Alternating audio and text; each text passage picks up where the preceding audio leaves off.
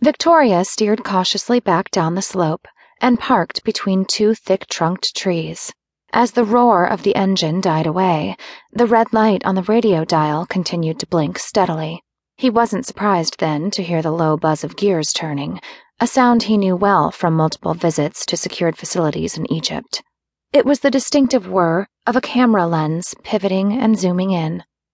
Only, where the camera was, he didn't know. It's like you expect the federales to come charging in at any moment, he said offhandedly. Victoria turned and grinned.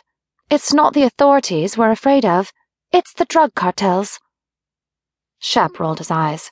First the Russian mafia, now Los Zetas. If they could arrange for a visit by a religious fundamentalist, the trifecta would be complete. Just as he was pondering if he should fake a bleeding ulcer and ask to be immediately evacuated to the nearest hospital, a full bellied chuckle drew his attention. Dios mío! If it isn't the great Sheppard Smyth! Pulling his body from the seat of the car, using the roll bar for leverage, Shep turned and saw his former classmate's distinctive beard bearing visage. Shep grinned. Despite his acquired antisocial tendencies and the fact that his fatigue from barely sleeping for 36 hours, several of them in a drunken state, was beginning to gain on him. With only a slight twinge of discomfort, he accepted the hug Hector gave. Good flight, Hector asked as he pulled away and placed his hand on Shep's shoulder. Good enough to Mexico City. Into Veracruz, though, I have to admit, I get a little nervous when the pilot has to get out on the tarmac and start the propeller turning by hand. Hector gave him a warm hearted smile. His manner of speaking still carried over from Cambridge days, sounding more like he had been raised in Stratford on Avon than Monterrey. Still, good of you to come so quickly. And good timing, too. We just got a dispatch from our lab up north that Hurricane Helene has shifted and is heading our way. You wouldn't have been able to get in if you had waited any longer. We're trying to secure camp and get upland before she hits.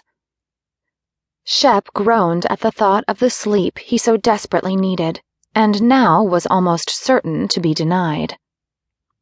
Behind him, he heard a plop as Victoria pulled his bag from the back bed of the Jeep. She quickly picked it up, along with her own, and stood behind Hector, as though awaiting his leave to follow. Hector continued. Luckily, you got here before we finished securing the main site for the storm. He leaned in closely as Shep studied Victoria and whispered teasingly, Do you want to have a little peek at her? Redness filled his cheeks as he turned quickly from Victoria's gaze and tried to play innocent. Who? Isis, of course. He breathed a sigh of relief. Um, yeah, sure. Shep took in the scene as Hector led him down a mild, well trodden slope. Little was out of the ordinary. After all, while the landscape might vary, Shep was no stranger to digs.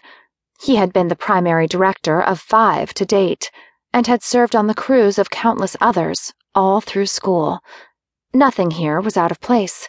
The scrambling bodies going about to and fro, the makeshift tents, the scattering of the personal belongings of the crew. Even the occasional religious iconography seemed right at home. The only thing that really came across as odd was Victoria. It wasn't that people in his profession were stereotypically unattractive, nor that they were only male. On the contrary, Shep had thought Christine one of the most beautiful women in all of creation. But in this landscape, Victoria's beauty set against khakis and jungle seemed somehow wrong. He could picture her at ease emerging from the back seat of a stretch limo in a floor length mink coat and a fine silvery gown. Much to his shame, he could also picture her out of one. Victoria did not belong here, an archaeological version of one of these things is not like the other. Such alluring women were often reluctant to subject themselves to the rigors of a profession requiring constant exposure to the elements and living for days at a time without modern plumbing.